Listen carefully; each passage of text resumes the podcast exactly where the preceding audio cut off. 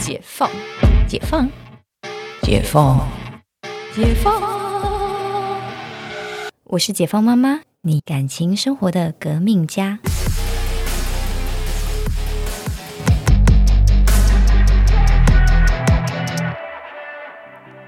欢迎回到解放妈妈，我是Sincy啊。我们今天来聊聊惯性讨好这个议题。为什么这样讲？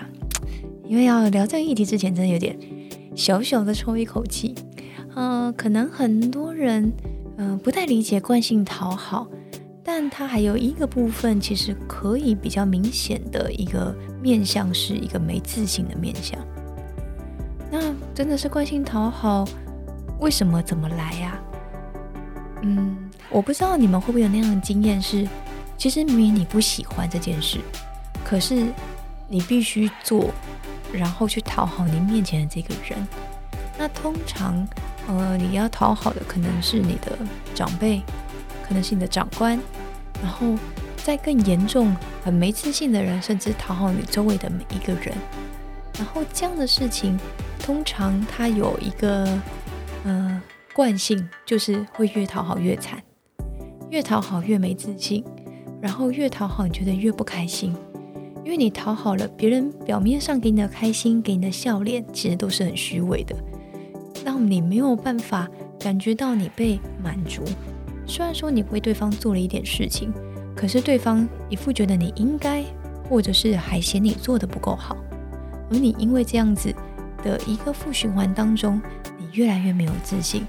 越来越想讨好对方，想说那我下一次是不是做得更好，他就会更喜欢我了呢？这样子的其实状况啊，常常都来自于原生家庭。原生家庭怎么说呢？在我们这一辈，就是最常遇到的是，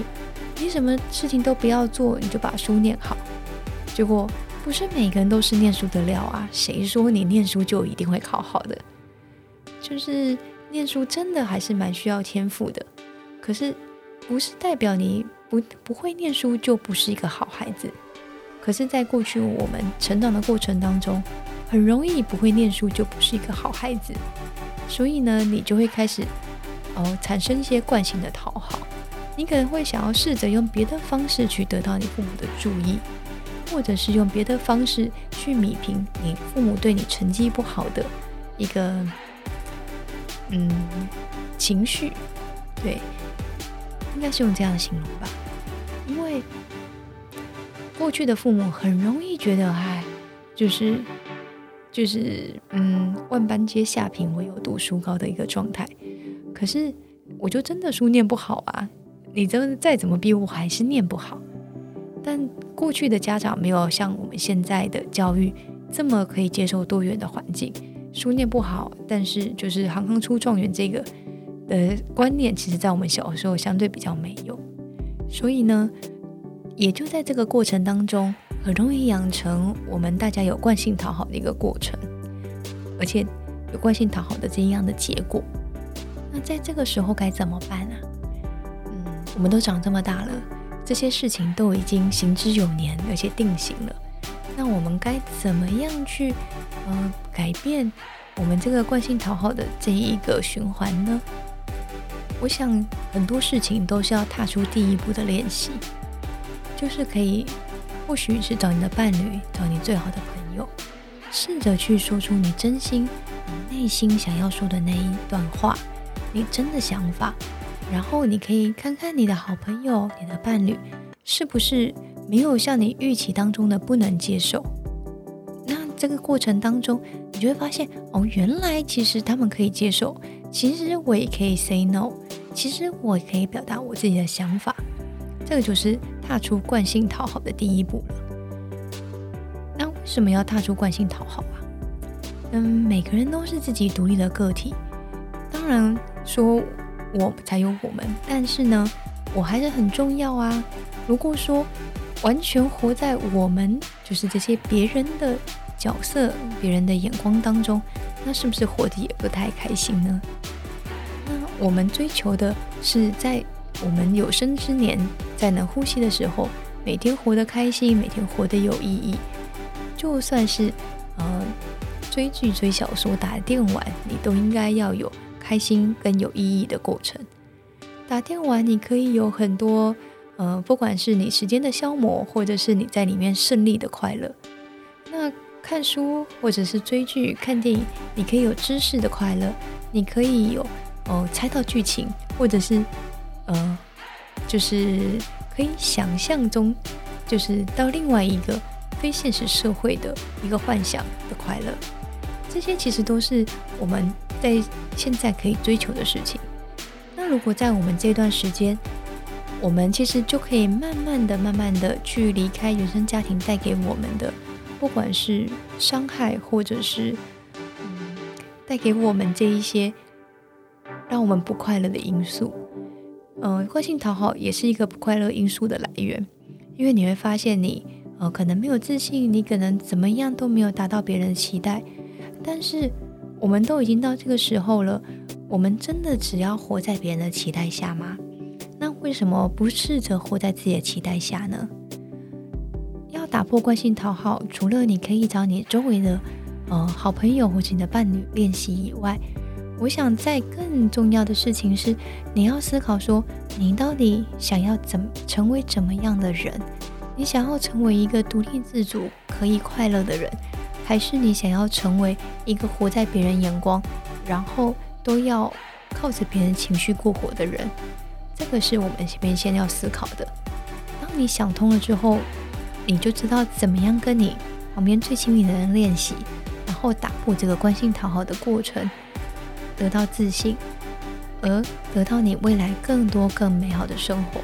那来举个惯性讨好的练习吧，我们来练习一下怎么样打破惯性讨好这一个部分。第一个练习可能是从你的伴侣开始练习，比如说你的伴侣表现出他不喜欢你这样，他把他想要的东西要加在你的身上的时候，你可以先分清楚是他想要加在你身上，还是你自己想要这么做。如果你确定是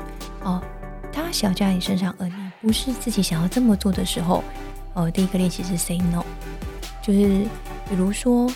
你的伴侣希望你可以，比如说你的伴侣希望你可以下班就直接去接他，然后不管是风吹日晒雨淋，你就是必须准时到。那过去那些惯性讨好人可能会先说好，可是如果你要在这当中你去练习的话，你可以先告诉对方说，我可能比如说我也需要有我自己的时间，我可以1周2次去接你，但是如果下雨天的时候我可能会慢一点，你愿意那时候如果我有迟到的话，你愿意等我而不对我发脾气吗？讲这个就好像比较深远一点，但其实它是一种练习。就说如果说对方跟你之间的关系其实很亲密的，那时候就要练习是你们可以互相为对方着想，互相给对方一点空间，这是一种练习。或者是在职场上，有些人会不合理的说你帮我跑腿去买东西，明明都在上班，为什么你要成为一个跑腿的呢？然后或者是或许你可以先做一个 say no 的动作，说就是这可能要麻烦你去买，我手边的事情还没有做完。然后那对方说那你做完再帮我买，你可能可以告诉他说如果你很急的话，可能还是要麻烦你去买，因为我今天的事情可能没有办法完成。但实际上也不是真的你手边的事情没办法完成，就是你可以换一个方式先去拒绝别人对你的要求。因为很多惯性讨好的人会很容易说好我帮你买，就冲出去帮人家买，发现自己的工作做不完而留下来加班，然后让自己变得很不开心。所以惯性讨好第一个打破就是 say no。 然后再来是大家对于你不合理的要求的时候，就像说大野狼想要吃掉这一堆小绵羊的时候，小绵羊也可以跟他说我不想要被你吃，可以告诉他。然后呢也可以自己试图的制造机会跑掉，而不是成为那个被吃的羊。就是这真的是要摆脱这个淫威，其实当然不是这么容易，但也很期许大家可以一起练习怎么样可以成为不惯性讨好，然后更倾听自己内心多一点声音，而进而更爱自己的一个人呢？那今天我们分享到这里，希望今天的分享对你们有帮助，那我们下次见。